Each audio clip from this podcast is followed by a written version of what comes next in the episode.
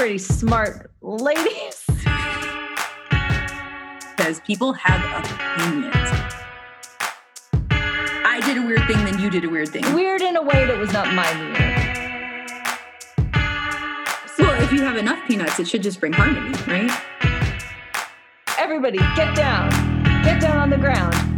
Get on your knees because we need to be small. That we're supposed to exercise and eat healthy food and drink water. Leave me alone. I'm not going to bed at the same time every night. Um, Everyone, Michelle used her mom voice on me. I mean, and I, I don't want to compare my kid to dogs. We might be squirrel murderers, but we still like ice cream. when will my friend die? When will my friend die? This one's a Hmm. challenge. My, both of my eyes are twitching. Hello, everyone, and welcome to Agreement. With me, Catherine, and you Michelle. come to you each and every other week. And we bring you a, thing, a weird thing, a pop culture thing, a pop culture thing, and a research thing. and a research thing. And then we fit them all together with what we are now very officially calling a fortune cookie, tie it all together thing. Let's just get to it. Let's do it. Let's go.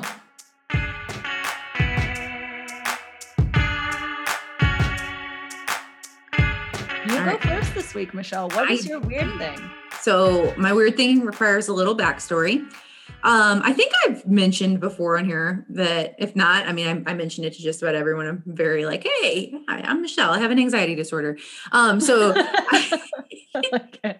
So I have an anxiety disorder, and what I have found because I know lots of people with anxiety disorder, so many that I can't figure out if I'm like, oh, everybody has an anxiety disorder, or like maybe it's just because I talk about it so openly that people feel like, oh, I can tell her, and like, I so I don't know if I Like attracts like. yeah, yeah. But anyway, I know a lot of people with anxiety disorders. And one of the most fascinating things about it to me is like the different ways that anxiety disorders like present themselves in people so that we each get our own little idiosyncrasies, right, out of it. Yeah. So my specific, one of my specific idiosyncrasies as a side effect of my anxiety disorder is that I always know how much of it, quantity of things there are in my house, right? Like Yeah. Oh, God, this hurts so much. like I know to what level the hand lotion is and how many so my brain um tells me very loudly that we are running out of something when we are on the last one even if it is something where the last one is the normal quantity to have. So like if i only have one bottle of lotion but i just opened that bottle of lotion my brain will go well we can't use that because we're- we're out of it. And i'm like we're not out of it i literally just opened it and it's full and my brain's like no you're not allowed to Oh. use that one. And i'm like well, i i don't want to buy another bottle of lotion brain. We have this full one. And my brain's like fine don't buy another bottle of lotion but then you can't use that one. I don't know what to tell you. Um so those those are the choices lady. Pick one.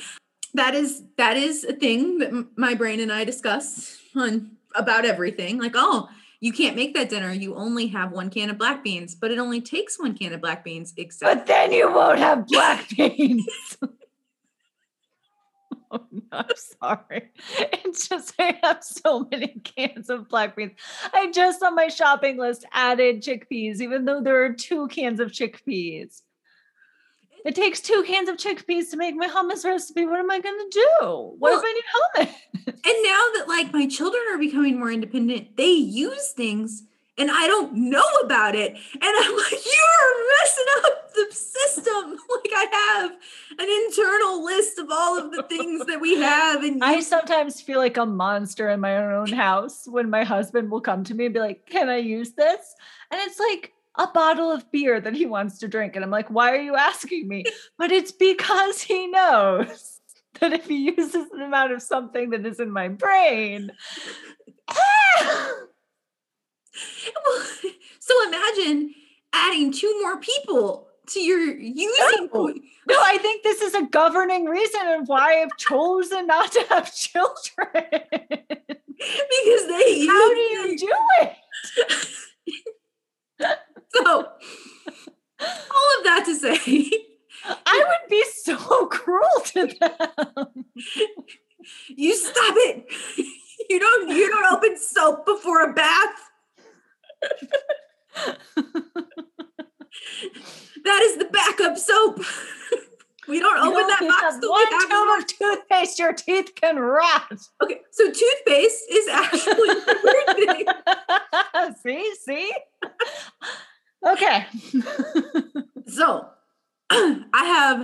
No idea why, but since the pandemic, I do not brush my teeth any more or less now that we're in lockdown. I'm glad you finished that with or less. I was like, since the pandemic, I don't brush my teeth anymore.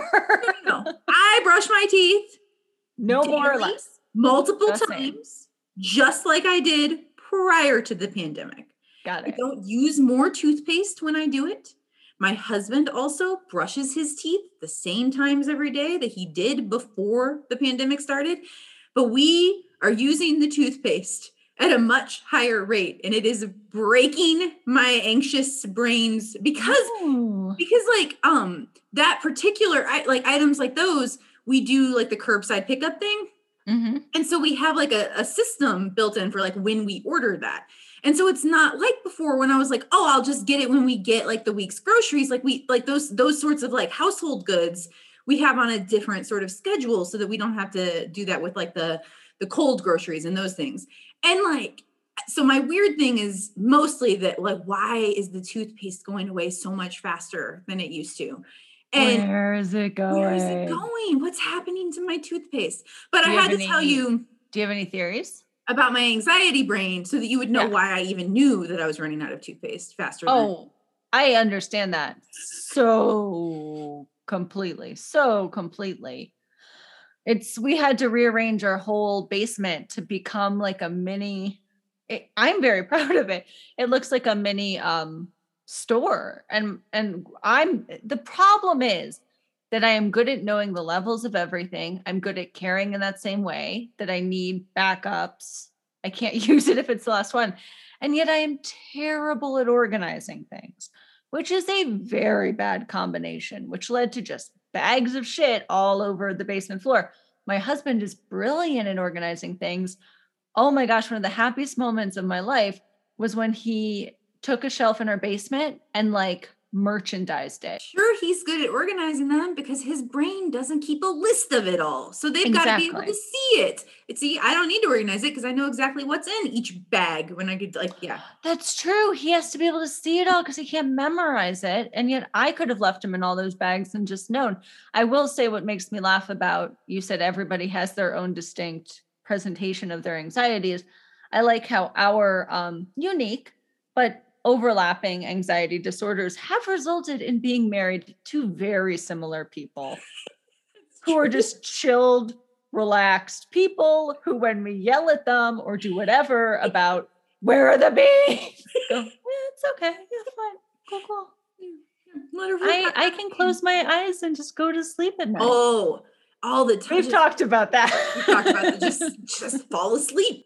I have no theories about my toothpaste. I I it is absolutely mind-boggling to me, but I am certain that it is happening. I am certain. Do you think we're all more stressed and you're just squeezing it harder and not realizing it? Maybe I mean like maybe infinitesimally, maybe if it's every single time. I guess that might add up. I don't. Maybe we're in some sort of time rip because I can't keep track of what day it is. So maybe like I actually am brushing my teeth more times per day because I'm Maybe. reliving the day. Like there are some days that feel like they're about 80 hours long. So maybe like Yeah. I don't You're, know. mem- you're like mementoing it. You need to start tattooing yourself every time. toothpaste 8 a.m. Unfortunately, I don't think you've kept up with your Doctor Who. So you haven't gotten to the episode where they have to start like making marks on themselves because they keep forgetting things. I have started again, but I have not seen that. Episode. My weird thing, I'm going to try to automatically relate it. When you're standing in front, I, I assume you brush your teeth at the sink, I do. staring into like a mirror medicine cabinet kind of thing. At the beginning of March, there was a TikTok video. And so a month is like ugh, maybe a whole year in TikTok time. It's already so right. old that people have forgotten it. But there was a really interesting TikTok saga that I was fascinated with by um, someone named Samantha Hartsoe. found a mystery in her apartment. Oh, I saw this one. Did you see this? Late. I was very late to the game, but yes, I did see it. I was like, why does that name sound familiar? Okay. But I hope, I hope you don't know the whole thing because this is the start of the weird Oh, thing, okay. the finish. Okay. So the TikTok, which um, I'll link in the show notes to an article about that, is very interesting. Basically, she felt like a weird breeze in her apartment. She realized it wasn't from an air vent, but it was from her medicine cabinet kind of mirror, and realized that she could rip that out. And behind it was a whole other apartment space. Like this, she could just rip it out of the wall. There was a huge hole in her wall. She could climb in. There was kind of a hallway, and it just opened up into an entirely new apartment, which is very interesting and horrifying in many ways. When she went in there, the door to that other apartment was not locked. No. she locked. She bolted it. Like it was, uh, because it was like unfinished, right? Like it was a like. Yeah, and it looked like people might be squatting there. And yeah, clearly people were in and out, and the medicine cabinet wasn't well attached. So this was very scary. It made me very happy. I don't live alone in an apartment anymore like I did for a lot of my life. I don't know if I could have slept again, but surely this is some weird New York City apartment anomaly, right? No, apparently this is insanely common What? as a an architectural feature of large apartment buildings, especially in cities. This is in no way uncommon that you can have apartments connected by bathroom mirrors. Why? It is very common. Um, one of the reasons is for plumbing access. This kind of started as a way for plumbers to easily get in and out of pipes in the walls. Okay. Okay. So if you watch her video, there's kind of an empty space that leads to another apartment. That would be a way for plumbers to access plumbing to multiple apartments. And so I learned this in an article from the Chicago Reader by Stephen Bogira in 1987. And it was um, called They Came In Through the Bathroom Window. And it is a fascinating article. I'm not going to go through the whole article. I will link it in the show notes and I encourage everyone to read it. It is, but it suggests, and many other articles back this up, it is a wildly common occurrence, not only for there to be these linkages from apartment to apartment via the mirror, but for people to use them to break into apartments. And so, again, the article is fascinating. It's heartbreaking. It speaks a lot about like income inequality, mental health resources, lacking social structures when, you know, mental health resources are substituted by police in ways that they definitely should not be. And this is from you said 86, 87. 87. Like whose murder counts and whose murder doesn't and how do we report on those murders? Because it is a murder mystery as well. But long story short it's a notable story in part because the murder centered around the assailant coming in through this woman's medicine cabinet. And it talks about the architecture of especially low income um, housing and apartment buildings where it's very common and people did it all the time would come in through those in and out in and out think about that when you're brushing your teeth everyone mm. where's the toothpaste going maybe someone's sneaking in through No, your I, am in a house. You're in a house, It's behind my mirror because it's part of my house. So but unless else we're in some real weird, like not only is it a temporal rip, but also like a spatial one. I mean, I guess if all they're doing is stealing my toothpaste, because I would know if they were stealing anything else, because I've got a list in my head. exactly. It's all up here. Would-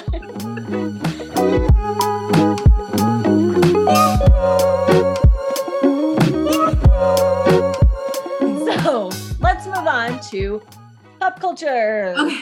I don't know if this sufficiently counts as pop culture. It's a, it might be a bit of a stretch. It's probably more just politics. And I don't even know exactly what I want to say about this. Maybe we can just I'll just see where the discussion takes us. But have you seen Coca-Cola and Delta statements that came I think like today or yesterday, but certainly after the passage of the legislation in Georgia, right? Well, and after, yeah. They both use the term crystal clear, which I think is very interesting. Um, because, so just to recap for anybody who is maybe not completely caught up on this, Georgia passed an absolutely horrendous attack on voting freedoms.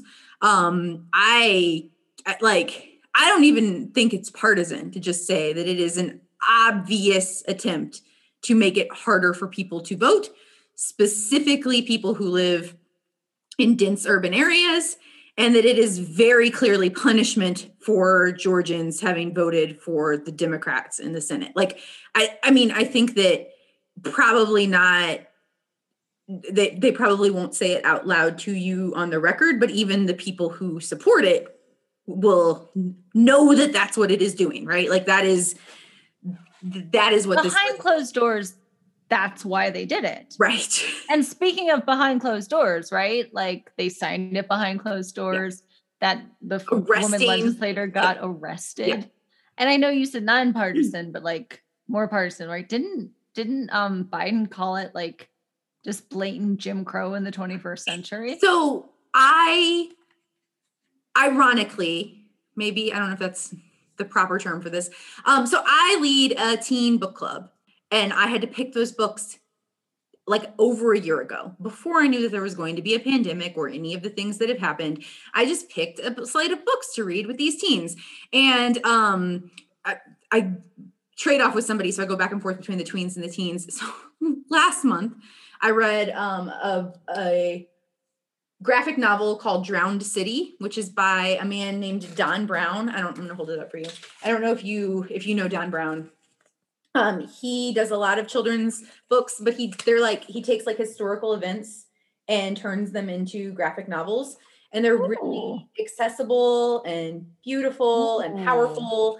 And so that's beautiful. So for the tweens, which are, you know, between nine and 12, I had chosen to pair Drowned City Hurricane Katrina, that was our March read, with in um, February, we read Esperanza Rising, which is the book about the um, Mexican girl whose family, her father gets killed. And so they have to, they become immigrants into the United States. And she goes from being very rich and wealthy and spoiled to being, you know, like, so I was like, oh, so I'll pair these with like Hurricane Katrina because it's about like what happens when your life gets turned upside down kind of thing um not knowing that all the kids i was going to be reading this with would be in the midst of a pandemic where they hadn't been able to leave their house in a year by the time we got there. And so like it was just it's just been a really heavy time for this. And then this month i start back with the teens and i again picked pairs for april and may. And my April selection is Turning 15 on the Road to Freedom by Lynda Blackmon Lowery, which again, I picked this more than a year ago. So I had no idea that we would be reading this book in the midst of, oh, look at these blatant attacks on voting rights from the South. Because this is the story of um, Lynda Blackmon Lowery was the youngest marcher in the uh, march from Selma to Montgomery. And um, she was beaten in Bloody Sunday, the um, when they when you know SNCC and Martin Luther King were leading all of these voting rights activist actions, but they specifically had children trained to go and do the marches because the children would just kind of be taken to the jail and then let let out again that night. And like so there was less at stake for the kids than the adults but like less at stake didn't mean nothing at stake. When bloody sunday happened she she was one of the people beaten. She went to she went and did the march. And like I, just reading about it i it's a very straightforward book. Like it is powerful, but it's not full of flourishes. It's not full of like emotional description. It's very much this woman just sort of recounting her memories as a 15 year old on this march. And it just, it caught me and I just burst into tears. Like I was, I was surprised by it. Like it just kind of caught me off guard. And I was just crying as I read this and you know, my my little four year old walks up to me. He's like, "What's wrong?" I'm like, "What are we doing so bad?" How do you answer that? like, like how did we get back here? Um, so I just, I was just, I'm just so disappointed that this legislation passed because it is so blatantly racist and discriminatory. I mean, Lindsey Graham, right, was on Fox News saying, Yeah, that doesn't make sense to me. How do you did you see that? no, There's a clip of Lindsey Graham and they're talking about the not being able to give water to people or food in line. And Lindsey Graham goes, Yeah, that doesn't make sense to me. Uh, because So that's nonpartisan when and so my pop culture thing about this oh yeah, this is pop culture. I've been really interested in how the corporations that are headquartered in Atlanta are being pressured to give. Oh, I didn't think that they were they're in Atlanta. Yeah, yeah, yeah. So Coca Cola and Delta, and apparently one other one that did not put out a statement. UPS, I think it's UPS, Mm. Just put out like a general, we support voting rights, but not like a, and this clearly doesn't. But Coca Cola and Delta both were under a lot of pressure to be like, come out against this legislation as it was being debated. And neither one of them did to the activists who were pressuring them satisfaction, right? Like they were like, you know, you needed to do more.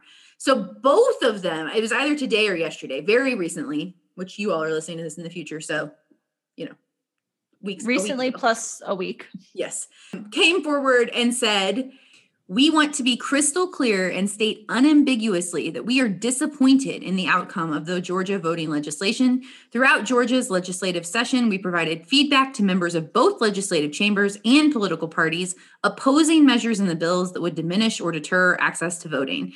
And then they have some more statements. But at the end, we all have a duty to protect everyone's right to vote, and we will continue to stand up for what is right in Georgia and across the country. And so they're very clearly now saying this legislation is wrong and we do not support it. Um, so now there's calls for them to be like, okay, so what, how are you going to hold them accountable? Like, are you going to Yeah. threaten to take, you know, all your money that you make for the state elsewhere? Are you going to threaten to unheadquarter, you know, like move your headquarters? Yeah. So I'm on record of saying that, like, because uh, I remember this when like Dove first started making like the body positive commercials, and people were like, "This is just, you know, this is just." Dove doesn't really mean it. Dove doesn't really care if we live. Ever. I'm like, of course, Dove doesn't, because one, Dove doesn't think because it's a corporation.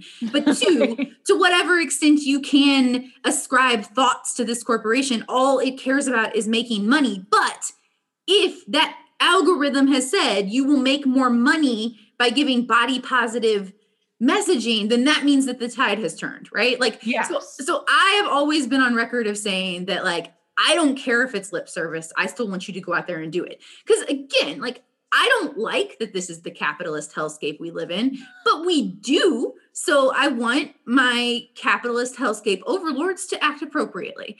And yes, just say we don't like this rather than yay.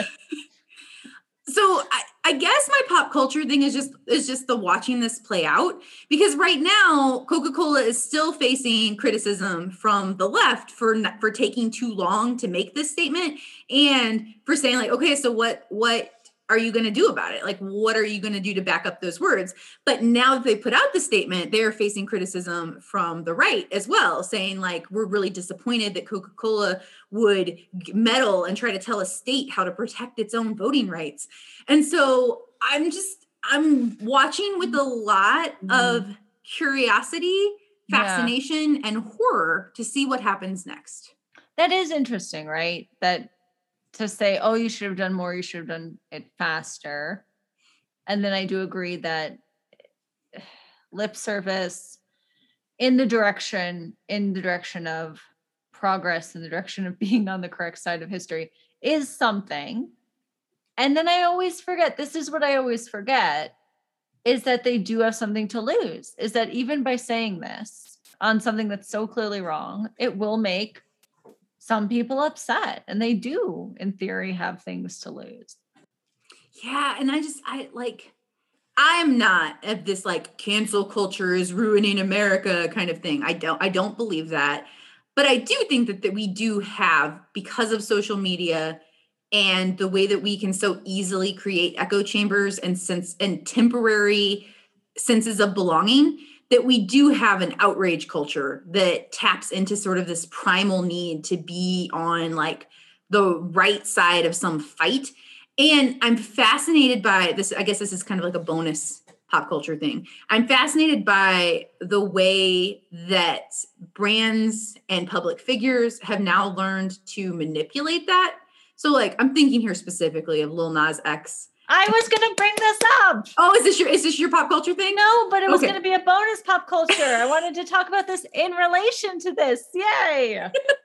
Bonus pop culture both ways. I Oh. was we were mind melding, man, because I'm fascinated by what Nike's doing right now. Oh now. my Yeah, yeah. okay, so oh, I'm so fascinated by what's happening with Nike. My husband and I were, and he's a lawyer, and we were up debating like the legal aspects of this. So again, for those of you who are not caught up on this, for those of you who don't spend all of your time on Facebook, what are you doing with your life? Um, clearly, we live online very clearly.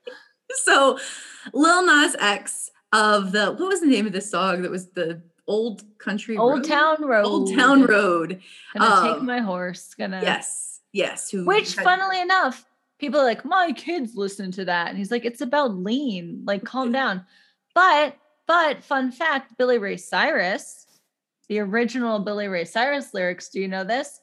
When he's like, um, Fendi sports bras, when he's buying his wife, and he says he buys her Fendi sports bras, was supposed to be marijuana. It was about how much his wife loves weed. I did not know that. He didn't let him sing it. and it So delights that me. line about like something about need money for Fendi sports bras was supposed to be marijuana. Uh, he can't think that he's from country music. They don't do that. So, um, Lil Nas X, who rose to fame from that, um, and then I I had to write about him for one of my ghostwriting gigs because people were like, "Oh, he's he's."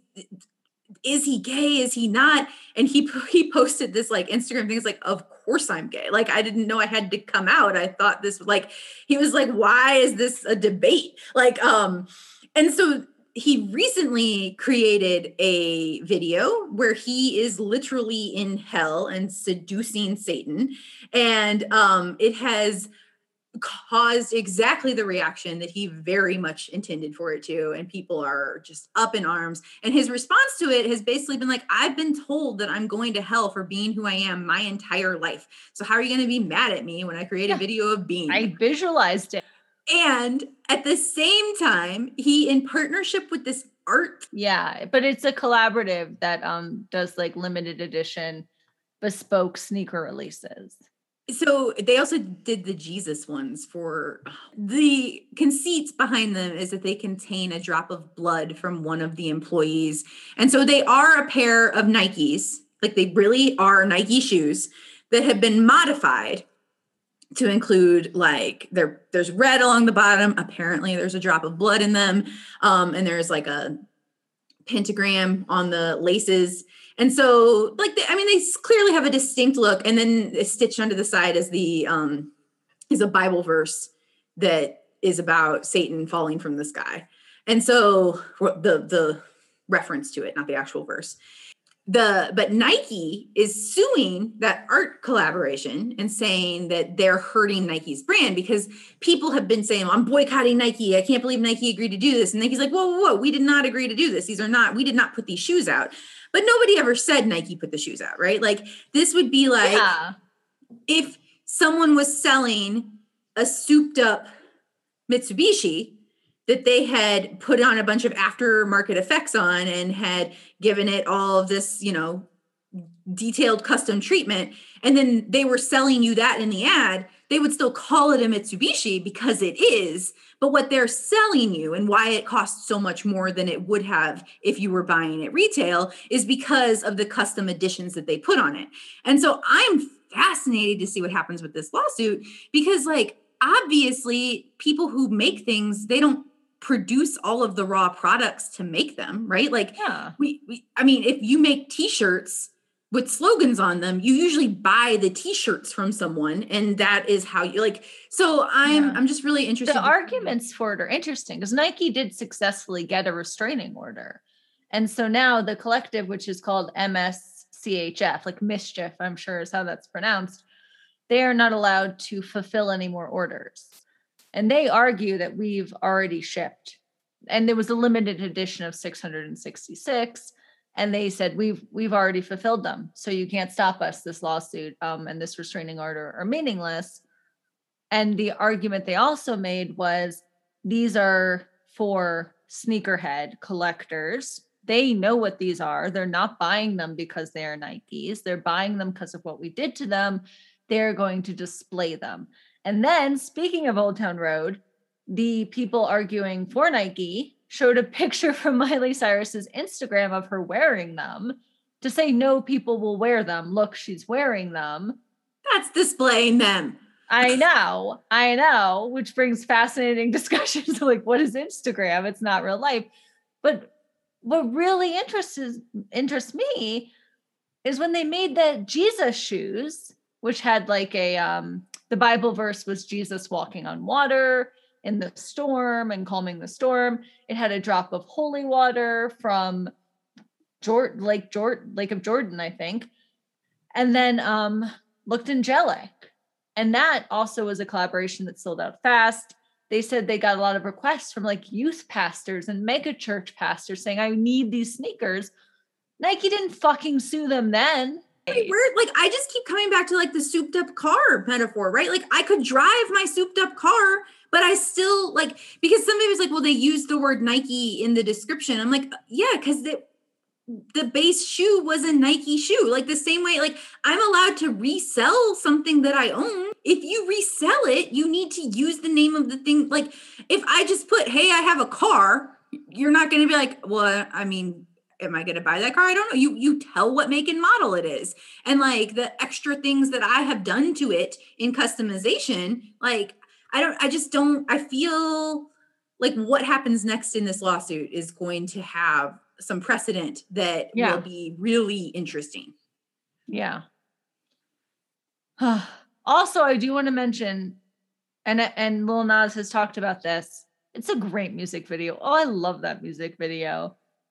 And but FK Twigs, who I also love, and she has great music videos. She had a music video lately that had a Kara Walker um Fons Americanus artwork in it, which just made me so stoked directly directly takes imagery from this FK Twigs music video.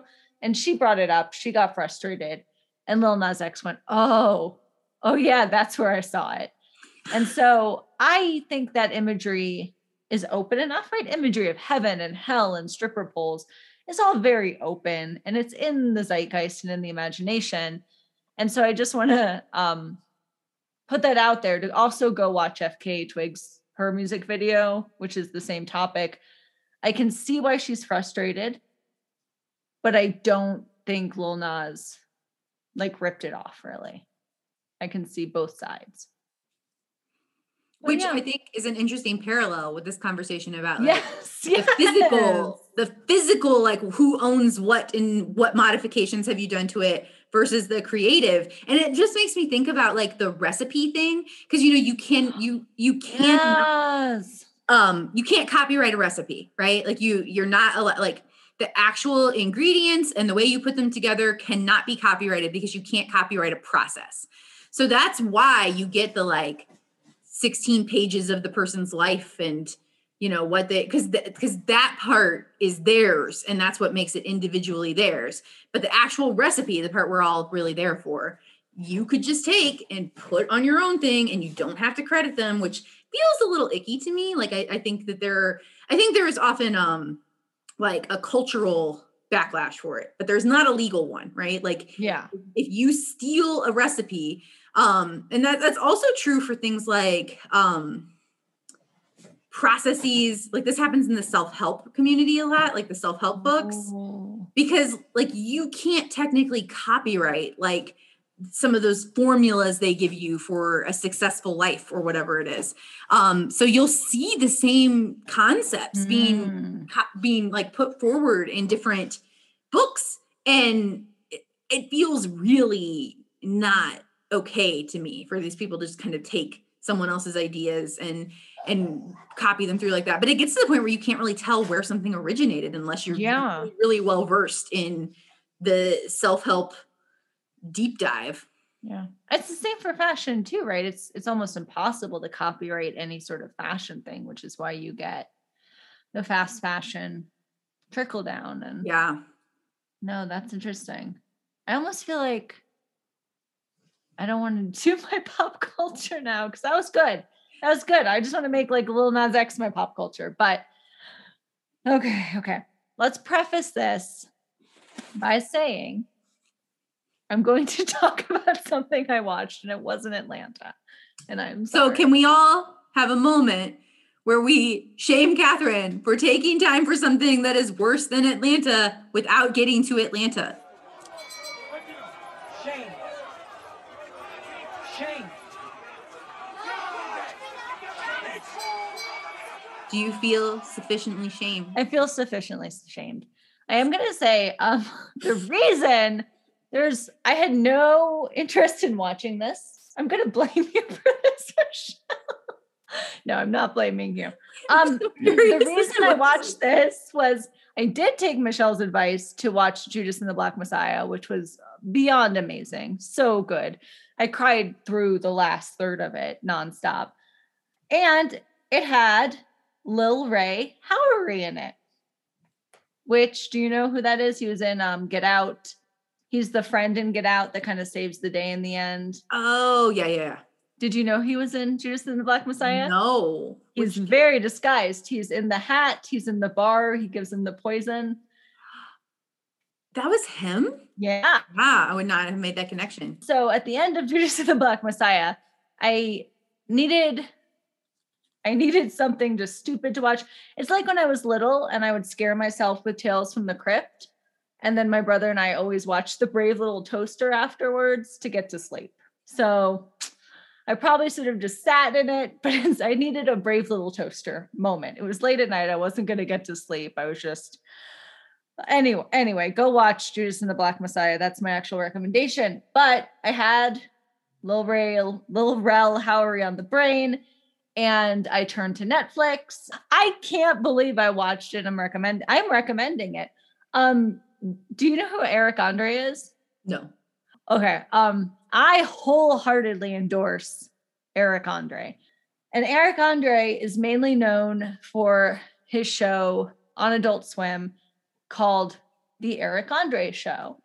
And it's a absurdist show and it's very stupid sometimes, it's very funny sometimes, but I often find myself watching it and comparing it most closely to like 1980s video art like Paul McCarthy. It's such a good show. That's not what I'm talking about. The number one movie on Netflix right now is called Bad Trip, and it's an Eric Andre movie with Rel Howery. And so I said, Well, I just watched a movie he was in. I'll watch this as my um, palate cleanser. And basically, it's from the producers of Jackass, and it is one of those prank movies like Bad Grandpa, like Jackass except the way it is advertised makes it look much grosser and much, much, much, much stupider. And anyone who's seen a trailer, it looks stupider than Jackass. Yes. Oh yes. Oh yes. I'm trying to even like wrap my head around what would have to. I am not like I just like that kind of slapstick humor and scatological humor. It just is so. I just do not get it. Like I'm not even like standing in judgment. I just don't get it. Like Oh, me neither. I hate it. I hate it. I hate gross out humor. It's not my thing. I also hate prank shows. I hate prank things. I yeah. hate it. It's April Fool's Day as we are. Oh, recording. I hate it. Like I feel oh. so bad because my daughter's been trying to do like these very lighthearted like April, and I'm like, and I just like glare at her. I'm like, I hate. I, I'm just not. I'm not doing. Nothing it. drives me more insane than like websites doing April Fool's articles. They tricked Especially, me thinking they were making a Trader Joe's near me one year. I have never, I'm so mad. They're never funny. And they're never like, in this world we live in, where like I see a kite in the sky, I'm like, well, aliens are here. Right. It doesn't work. I try, I read it and I just believe it. You didn't amuse me. All you did was at best disappoint me. So I hate it. I hate it. I don't like I don't like prank movies. I don't like prank shows, all those like, right? We both came up in the era of what, is, what was that? Pranked. Pranked. It's called pranked. Punked. Yes. Ashton Kutcher punked. punked. Oh, I hate it. I hate it. I hate them. They make me deeply uncomfortable. I don't think they're funny. I've never ever gotten it. So So why not watch a whole movie like that? why not watch a whole movie of it? Um, actually, what I meant to do was I'm like, I'm gonna watch 15 minutes of it and go to bed. Those 15 minutes were so fascinating, fascinating to me that I paused it and said to my my spouse, "We're gonna watch this whole thing tomorrow night, right?" And he went, "Oh yeah." Um, it is scatological. It is humor of just it makes Jackass look so clean and so smart. And it is pranks the whole time. And yet, and yet, I I had a blast. I enjoyed every second of this stupid movie. And if anyone knows me and you go watch this trailer, those two things are not going to go together. They're not going to click. There are several things about this movie that were kind of magical to me the way they made it in this day and age, where, like you said, um, Miley Cyrus wearing shoes on Instagram isn't wearing them. That's not real life. It's it's so hard, I would think, in this day and age to make a prank movie, right? I think as soon as people start doing weird things, a lot of people would assume, would look around for the cameras. Right. we know this. We we are living on television. We're living online. We're living on screens. We know we're Half the time I'm hoping it's a prank because that's the only way things make sense. right um you know there's so many shows where people are running around with a microphone and saying do this do this. So i think the expectation is more times than not we're probably going to be in someone's photo we're going to be in some video. So the fact that this could be made at all and this has genuinely shocked genuine human reactions in it. And i think the fun of the movie was watching it and figuring out how they made it especially it stars Tiffany Haddish, who's like a huge movie star. How do you have her running around in public and people not going, wait, I know who you are? There are some like genuinely people just being good in the world in a way that I needed to see and was not expecting. Shockingly, like RogerEbert.com gave this a 3.5 out of four stars Hey, that's not, yeah. This was well reviewed by major things. So I'm not alone here in this like horrible movie, which should be horrible. Um, I'm going to read Bilge Ebiri's review from Vulture, um, parts of it. He says, Bad Trip, however, doesn't really take aim at its unwitting bystanders. More often than not, the movie is a closed circuit of idiocy whereby the actual actors act like buffoons with each other, leaving everyone else, all the real people, as it were, to just observe and react, or in some cases, not. And weirdly, it's refreshingly free of cynicism. Most of the bystanders in the film seem to be helpful, tolerant, sensible, which seems downright shocking at a moment in time when we've all been told that we hate each other's guts. Bad Trip might be a dumb, gross, candid camera comedy, but don't be surprised if it makes you feel a little better about your world. And it did. Well, And then here's the end of that review. I don't want to oversell Bad Trip. If it doesn't make you laugh, chances are it will annoy the shit out of you. But its generosity toward our fellow humans can, at times, be genuinely moving. you know, generosity towards our fellow humans will make me forgive quite a bit in a film. So, Um, I mean, I, I like the description of having the marks, so to speak, reacting to your own tornado of absurdity rather than trying to catch them in it. So there are some scenes like that where they're just out in public spaces, but there are some scenes, especially at the start, that get genuinely human reactions of being horrifically frightened. Um, and in some ways it's funny, but then you have to think through how they did it. And this is what I really liked about this was seeing like how the magic trick was done. Because like I said, it's so hard. Um, they said that there are four actors in it and there are no reaction shots that aren't real period if you are seeing anyone but those four actors they didn't know that this was a movie but there are these things they do where again and again when they're not out on the street in public they clearly stage a house that they need to do something in and then have cleaners come. Like clearly they just hire a maid service. And then that's who they have react, which is really interesting to me to say, how can we get people in a space that we have to set up, right? There has to be breakaway glass. We need a million cameras. Whose reactions are we going to get? Clearly, they've said, hey, I need my house cleaned, come at this time. And then they do the filming. And the reactions are amazing. It's very interesting to watch. Clearly, the people have signed releases and are okay with it at the end. I do kind of feel weird about it, but it's a fascinating trick of a way to make it work. And it reminds me of um, there's an academic named Sarah Sharma who wrote a really good book called In the Meantime. And it's about certain kinds of precarious labor where, for the majority of that labor, is waiting, is that your labor is to sit and wait most of the time so that people who are, right, we think of our world as busy, busy, busy on the run. But who has to sit and always be waiting so that those busy, busy people can be busy, busy? And she writes about um, just workers who adjust their temporality to our like Western 24 7 work schedules, like call center workers in other countries. Um, she talks about like yoga at work programs, who teaches the yoga at work. But the best chapter in that book is about taxi drivers who like sit around and are waiting and waiting until they pick someone up. And this just made me think about how then these kind of like cleaning services become that on steroids. But then if you can use them, not even because you need cleaning, but you just need bodies and they're just available bodies. It's just, I think. Wow, that is really.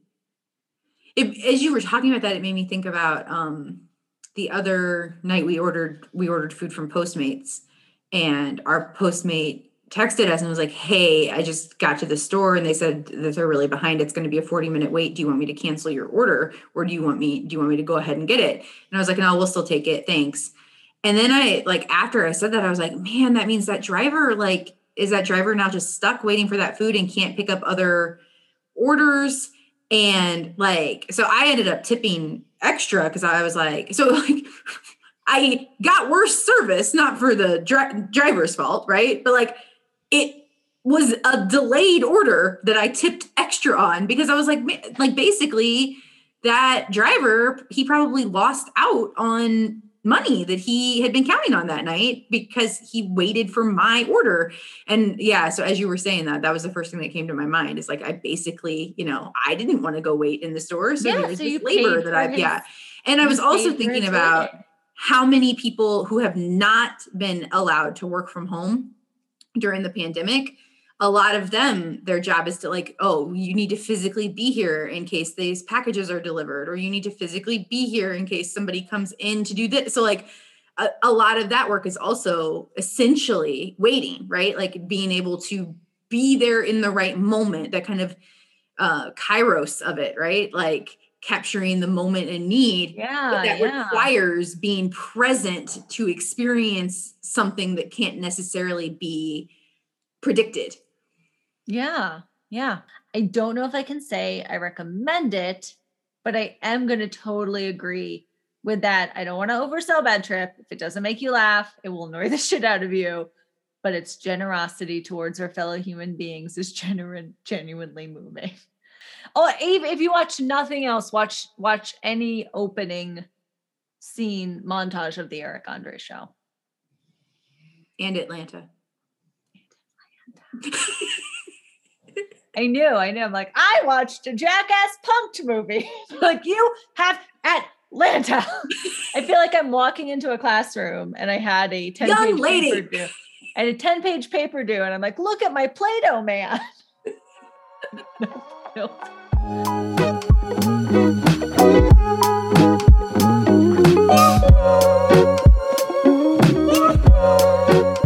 Okay, so speaking of homework, let's talk about research. So my research thing, I I got I fell down a rabbit hole, but I fell down it too late to do it as much justice as I wanted to. So I'm going to start speaking with the caveat that I feel like I need to do more to do this fairly.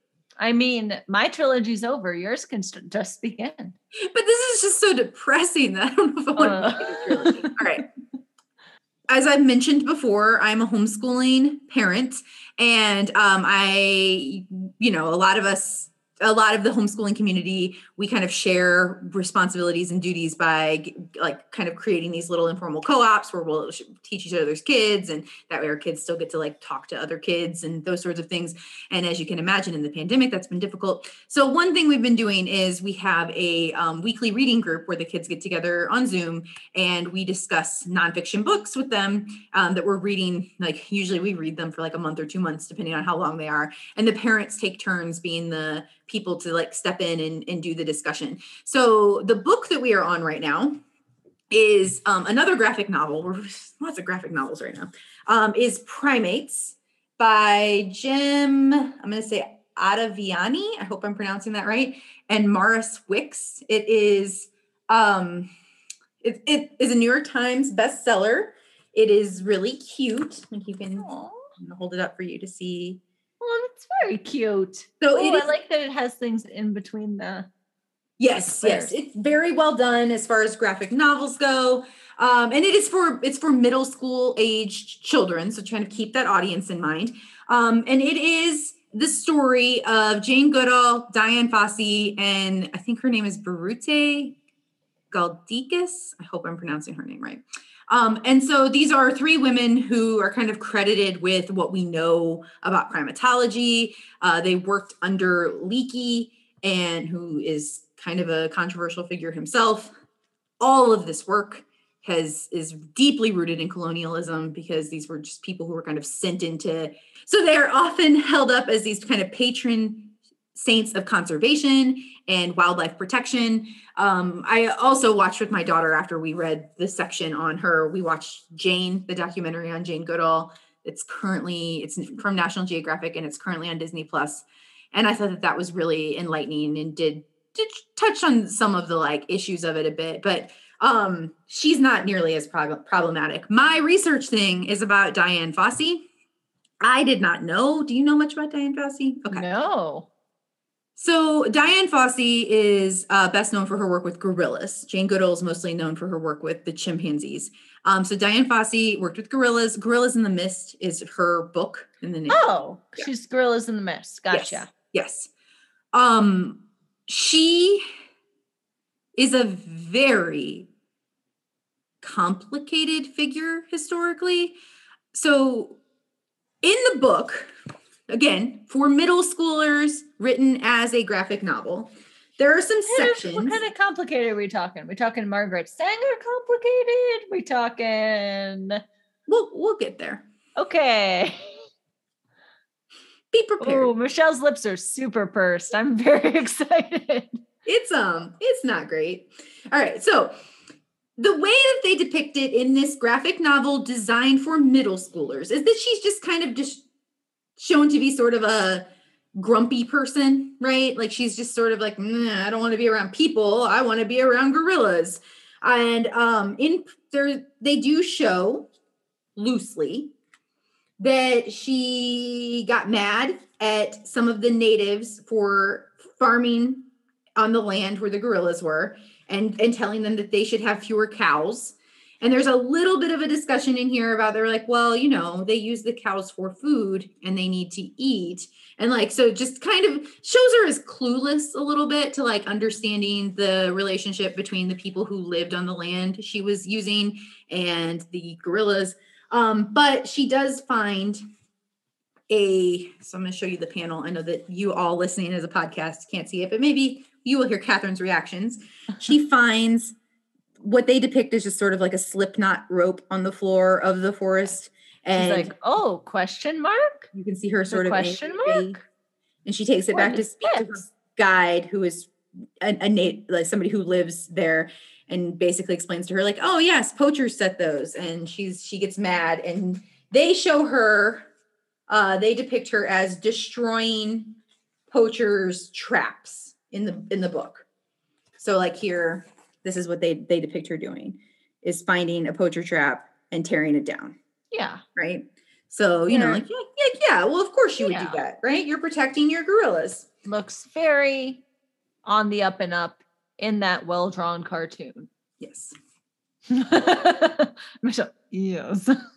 so in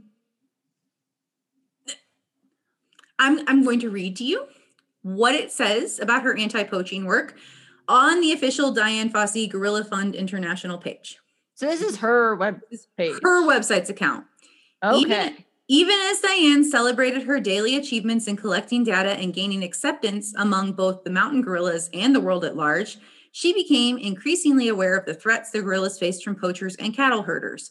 Although gorillas were not usually the targets, they became ensnared in traps intended for other animals, particularly antelope or buffalo. Dian fought both poachers and encroachment by herds of cattle through unorthodox methods wearing masks to scare poachers, burning snares, spray painting cattle to discourage herders from bringing them into the park, and on occasion, taking on poachers directly, forcing confrontation. She referred to her tactics as active conservation, convinced that without immediate and decisive action, other long term conservation goals would be useless as there would eventually be nothing left to save. These tactics were not popular among locals who were struggling to get by. Okay Okay. slightly more complicated picture, right? Or that that would be a different cartoon. of Spray Unorthodox. painting cows, burning things. That doesn't look pretty in a cartoon panel. I want to know more about these direct confrontations. Are you sure? Uh no, absolutely not. I'm having a sad day. I cried at a movie and then watched a prank movie last night until 2 a.m. On one occasion, her and her associates captured and stripped a poacher, laid him spread eagle on the ground, and lashed his genitals with nettles. Okay, that uh, no. Yeah. It's it's gonna get worse. No. She And also I knew this is where we were going. Gosh darn He it. tapped into the local cultural beliefs about black magic and used sleeping pills to convince them that she was using black magic on them as a form of psychological torture. When she believed that a poacher had taken a baby gorilla, she kidnapped his son. what? I, it, the reports that I read were mixed on what happened next because so many of the reports focused on how well she treated the child while he was kidnapped. What? Um, So so she kidnaps a a she kidnapped a baby and most of the things you can find in your research is how good of care she took of the baby she kidnapped. it comes up in especially like anything that was written contemporary to when it was happening in the 1970s like and that child he said that he wanted to stay with miss diane and i'm like goodness like i And this is taking into consideration when you can find it written about at all. so I I want to dive deeper into this because right before we actually like I was like, oh, it's time to do because so I, I had gotten this far into it. And um I have some thoughts that I want to say for like why I mean, obviously this in and of itself is interesting, but I also have some thoughts on like what it means for history and how we how we tell history, how we teach history, especially since like what got me into this was a, a children's a book aimed at children and like what should they have done instead. Um so like that's that's my research thing but in kind of prepping for that i found this article that i need to read more closely before i can really talk about it in detail. And i don't know if i'll do that on this show or not but it's cer- cer- certainly something that i'm going to do. So this is an article from vanity fair published in 1980 no 1995 1995 and um so i don't know if so dian fossey was murdered brutally murdered with a machete in rwanda where where she was sta- stationed where she was stationed with these gorillas.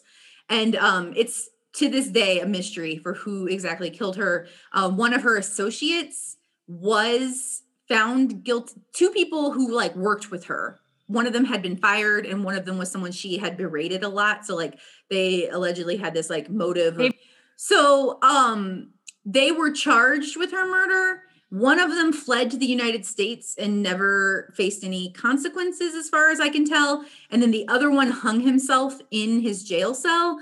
Um, and some people don't think that he hung himself. Oh, that So, it was like a state killing. Yeah, Okay. so so there there is there's rumors that she was killed by government officials, Rwandan government officials.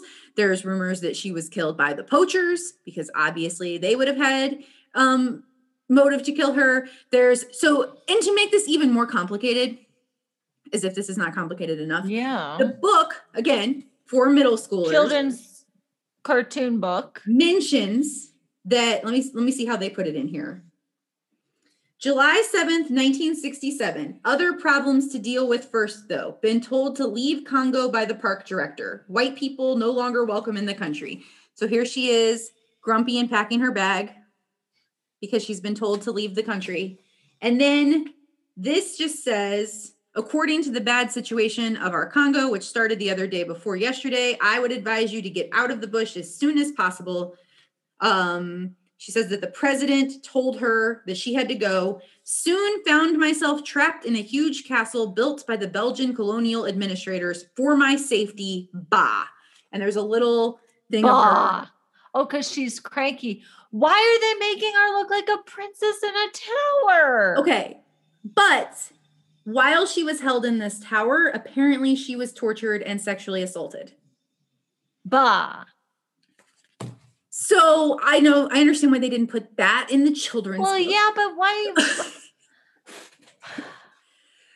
you we have got you got to do a part two at least because we need to have a much longer discussion about how and like because my immediate question is why even make this but like the answer isn't to not teach people about people oh this is so complicated Oh, so this this uh, article I knew it was earlier than I thought. This article that I was reading from Vanity Fair is actually from the 1986 one. I think they just pub re I'm trying to it has two dates on it. It has 1986 and 1995 on it. But I would be willing to bet that most of this text is from 1986 because again, it's a very long article and I have not read it deeply enough yet, but the way that they describe the different people living in Rwanda, like the different the the native populations of Rwanda is very gross to me. Like it's very uh and you know, like so if it if it was written in 1986, that was prior to the Rwandan genocide. And I just like the more that I try to just think about this story, the more complex that history gets and the messier it gets and the you need a it part gets. two also have you heard what happened to like the hotel rwanda guy lately No. Oh, well, then that you should add that to your research. This sounds like very It's depressing research. Wild. The person who the um um that movie Hotel Rwanda is based on. Wild things, wild things, wild story. Weave it in. I don't know. I don't know that I need that. All right. But anyway, you said you were doing this whether it came on the podcast or not. So you might as well take me with you. so my official, my official research thing for at least today is just this complicated feeling on how do you tell these stories specifically to children, right? Because I am, and the thing that this made me think of the most, this is what I really wanted to talk about till I fell into this Vanity Fair article and got really like just even more like I don't, I just more confused by it, right? But um, I am homeschooling my kids, so I have control over which narratives they get and don't get in a way that I wouldn't if they were attending the public school.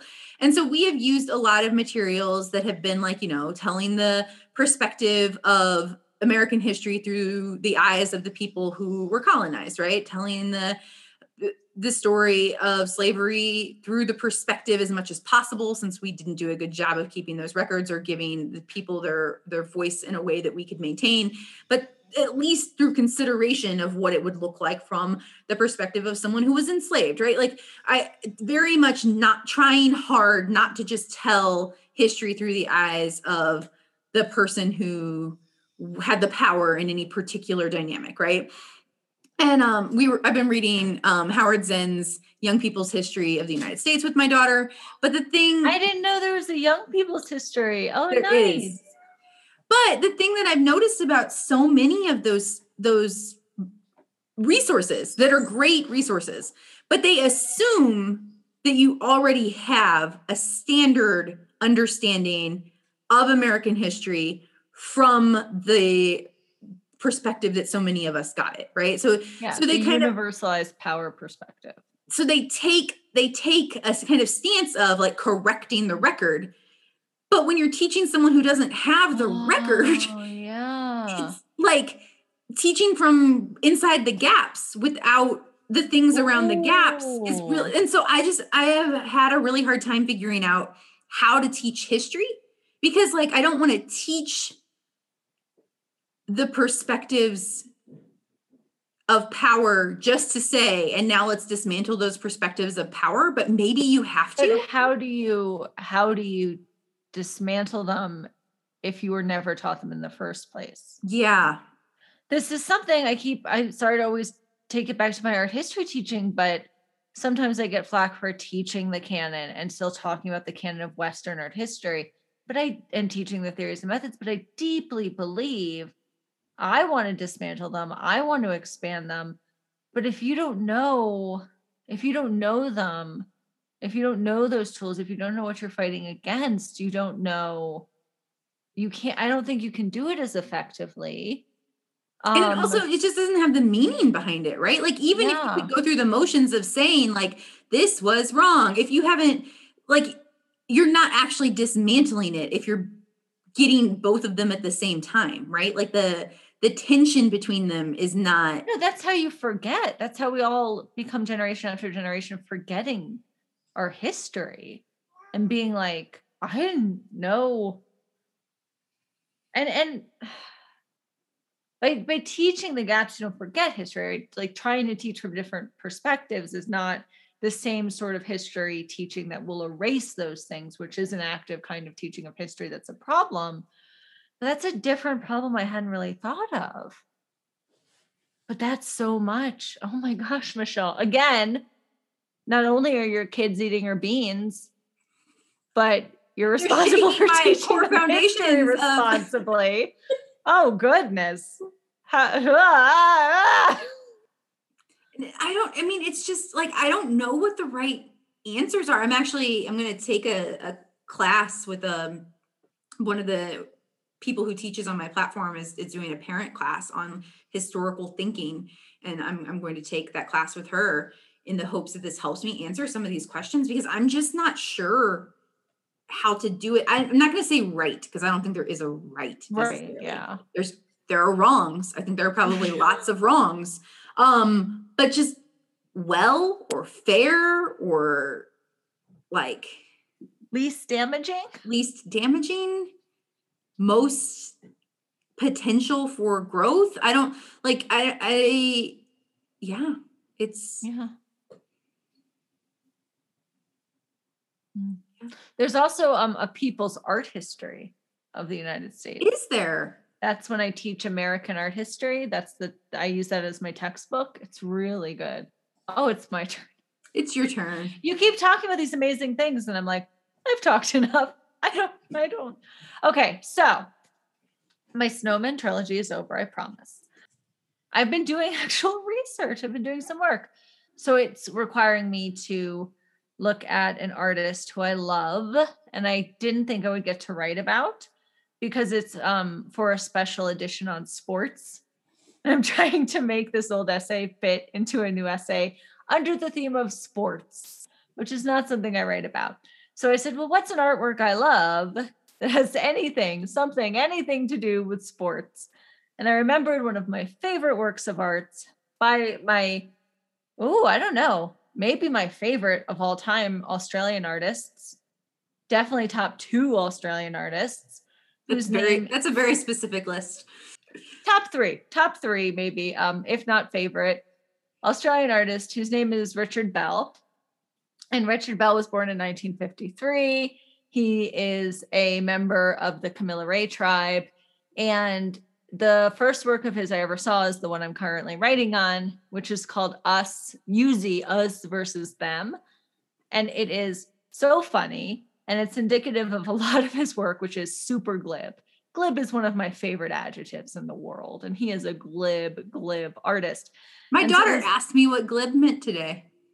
Oh, Mind melding. Oh, I love it. I was once called a glibberty gibbet. I think I've said this before by my editor. My editor um, refers to me as glibberty gibbet. I love it. So I would say Richard Bell's glib, and this this work that I'm trying to make about sports. In it, he is um, getting ready for a boxing match. That's And the sports.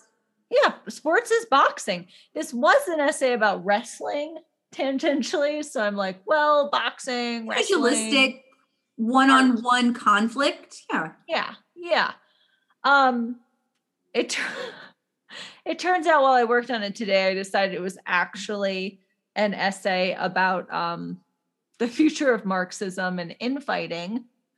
And so it's not even going to this journal. It's going to a different journal and it has to be become a, a bigger essay. And in part, I know I'm off topic, I'll get back on topic.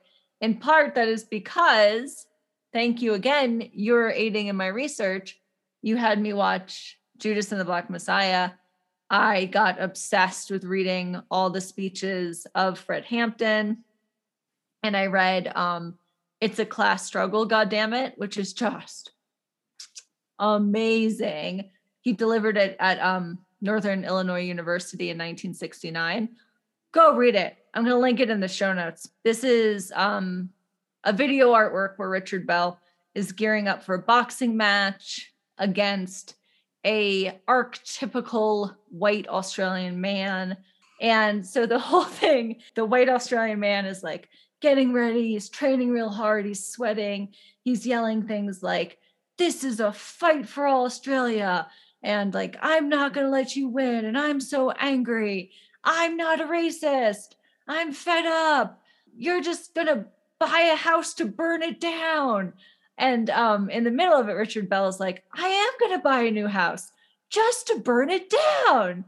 And so the training montage is this guy's sweating it out, and Richard Bell is in a suit surrounded by beautiful women, not training at all, and basically just laughing at this guy and being glib. And um, so basically, I really love this artwork because it's really stupid, it's really funny. The acting by Richard Bell is hilarious but ultimately it's you know it's it's it's making the argument that these two men are not even in the same fight right? This ring constructed by um you know just western culture and western imperialism it's not a fair match. They're not having it's not the same stakes. It's a very smart work and a very stupid package. That is what richard bell does best. And he also has these, he's just such a good way to teach certain concepts in our history that I really love. He makes really big paintings that says say things like Aboriginal art, it's a white thing, or there's no such thing as Australian art. There's no such thing as Western art. And so he's making these really interesting arguments about how art um, is categorized, how art is made, how um, institutions of power are constructed. But he's so funny about it. And he's such a funny person. And I love him. And I'm so happy I get to research him again. I'm going on and on. But I just want to introduce everyone to Richard Bell. He has so many great works. He's a contemporary Australian artist. He lives and works in Brisbane. One year he caused a lot of controversy, not for like all these like statements about Aboriginal Australians versus white Australians, which is actually very funny because he's also an activist who had been arrested a lot. And he said that he said, I found out I could say whatever the fuck I wanted in art and not get arrested. So he kind of argues he became an artist so he could still do his protests, but people wouldn't arrest him. They would just pay him. There's something in Australia, in Sydney, at the Art Gallery of New South Wales. This is a huge deal. And this is what actually made people really mad at him called the Sulman Prize. And they have the Sulman Prize, the Archibald Prize, and the Wynne Prize. Everyone looks for everyone. People who like art look forward to it all year long. and you go and you look at all the entrants and you see who wins. So the Wynne prize is for landscape. The Archibald prize is for portraiture. And he actually won one year for a self portrait in that. And the Sulman prize is for kind of anything else. And so they always have famous people in the art world judge each category to see who wins. He was chosen to be the judge for the Sulman Prize one year, and he chose who won in 20 in 2015 by a coin flip. And it made people so, so mad. But I think it's very funny. And again, still making smart commentary about the art world. Oh, it made me love him so much. This does tie all together. Go look into Richard Bell us UZ versus them is actually on YouTube. You can find it really easily. It's a two minute video. I'll link it. I'll link it in the show notes. But I found out something really cool. And I was trying to write this article and I was thinking a lot about Fred Hampton's speeches. And it was making me think through things that Richard Bell was saying. And then I found out that Richard Bell is a longtime collaborator with Emory Douglas who is was the artist and minister of culture for the American Black Panther Party from 1967 to 1980. And they now make most of their artwork together. Oh. So that was a cool little tie up. And now I'm trying to do something with all of that. Isn't that the most fun part of your of a research project when you're like, look at all like I, I, feel like uh was it what are, what are the birds that collect all this? Is it like magpies yeah like, the shiny things look at all these shiny things i have brought into my nest and then you you don't you have to stop being a magpie and go like what do i do with them? And uh, yeah so i that's my favorite now yes i have all the shininess. Now i gotta build my nest. Which i mean that's kind of what we do on this podcast in a sort of you know like tongue-in-cheek way right like yeah let us bring all of our little shiny. now what? Oh, maybe we should switch from fortune cookie to now's the nest. Now's Although, the nest. here's our nest of words, which is kind of like a fortune cookie fortune. well, that's a very good segue, Michelle. Howdy. Boy, howdy, what are we going to do? I've, I've got it. You said it. You said it in your. I I thought this was the hardest one ever. I, oh, Michelle, I'm having a little friend. trouble connecting the weird things, but okay. but lay it on, lay it if, on if, me. If I looked like I wasn't listening to you, it's because you said this phrase, and my brain was like, "That's it. That's that's it. That's where that's what the whole." And then I was sitting there going through each one. Um, so you said you're not in the same fight, and I think that's it. I'm typing it. I like it. You're not in the, I might use it for my article. Footnote Michelle Paranello, agreement, this date. Um, oh, I'm gonna oh, have you heard of academics who like challenge each other to do weird things? I am gonna find a way to cite our podcast in an academic article. this might be it. This might be the one. Okay, let's work through it. I love it. Okay. That's a fortune cookie. You're not in the same fight. I'm going to start at the bottom because I think that going from the bottom up, there's really clear threads. And then when I get to the weird things, I start to be like, I'm not quite sure here. So okay, let's so recap. We'll start, we'll start, we'll snowball this. We'll start little and then we'll get stronger and stronger. So by the end, we have the power to make it work. So let's recap what what we are connecting. So my weird thing was my anxiety and my toothpaste my weird thing was the fact that a lot of large apartment buildings are connected through the bathroom mirror and you can break in that way. My pop culture thing was Coca Cola and Delta responding to Georgia voting rights. My pop culture was Eric Andre's bad trip and not watching Atlanta my research thing was Dian Fossey's very complicated and controversial history, and more broadly, what that means for how we teach history.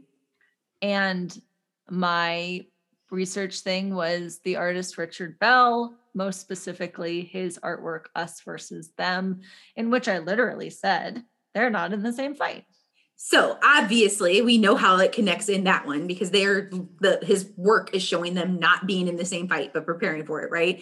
Um, so then I think here the Dian Fossey one was that the way that she was being presented publicly as being this like fight for the gorilla's safety the actual fight that she was in was a much more complicated one so that the fight that the public got to see was not the same fight as what was actually that has many not in the same fight levels right? Yes. That book is not in the same fight that she was actually in in her life but she wasn't again she wasn't in the same fight as the people in rwanda right, Right. like they were fighting i mean we can go into all this right? They were fighting for their livelihoods. They were fighting for food. They were fighting to stay alive. She was fighting for her research and for an animal species she thought was worthwhile. Like that's not the same stakes.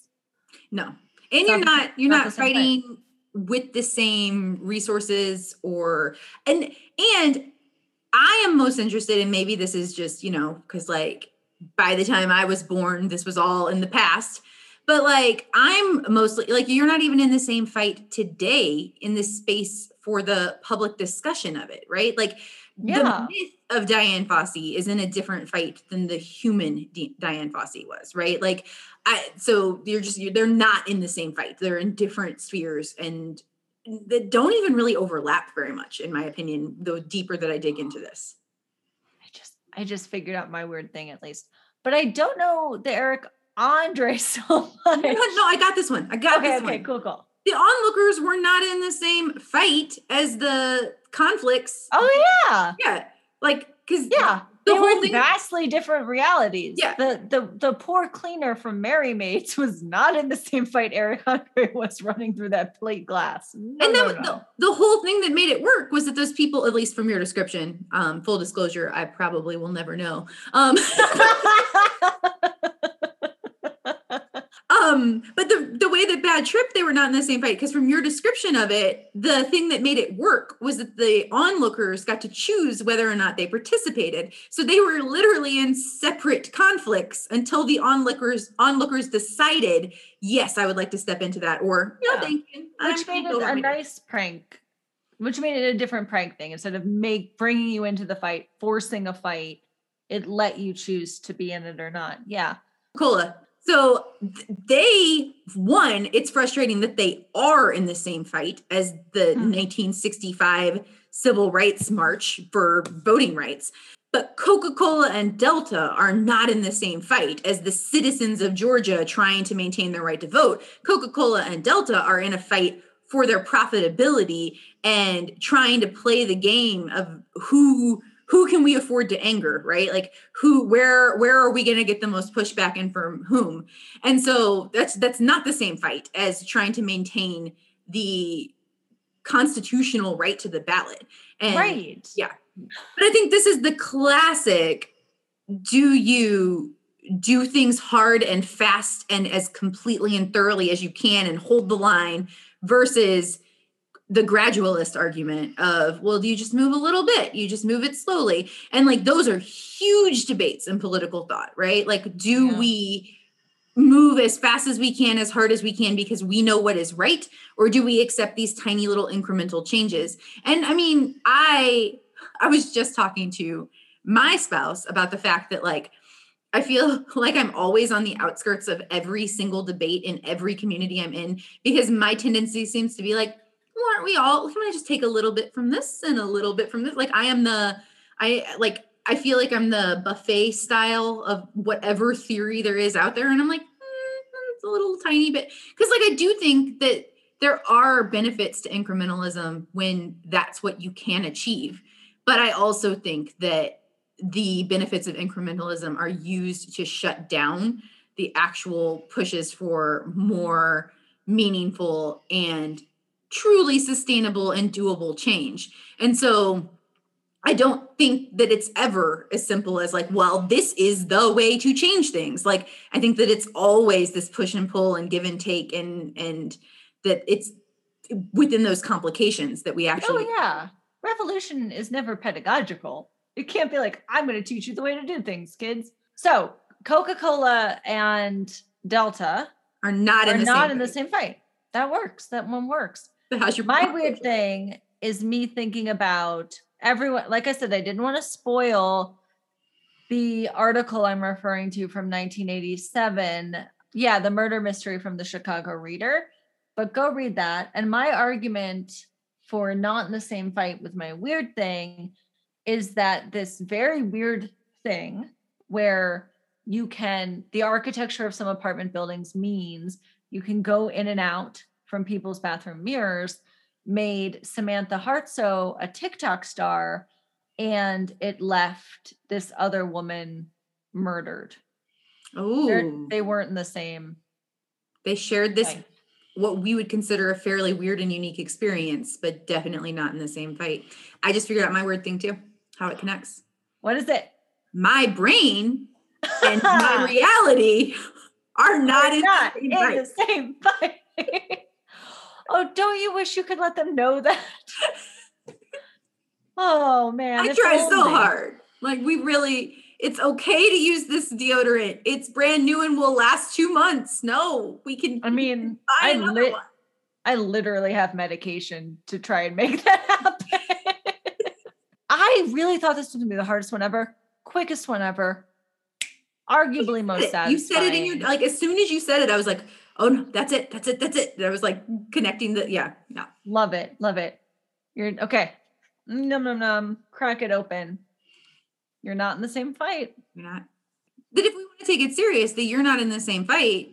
Like the next logical step of that is so you've got to constantly be analyzing which fight you're in, right? Like you have to constantly be figuring out where have you drawn your stakes. And last thing, you may all have noticed that we did not have a grab bag today. And that's because we need your grab bag entries. So please send them to us. Do you see what we do when we're just left to our own devices? We just ramble. And if you, I will reiterate, if you don't want to get on mic, just type it. Just send us a typed one and we'll read it. We'll read it out. We can do that. Yep. Or if you want to come on the show, we can make that happen too. Email us and we'll schedule a time. It's easy peasy. Okay. Keep fighting. Good night. Good night. Hey, whatever. Whenever you listen to this, I don't know your fight. we're not in the same fight.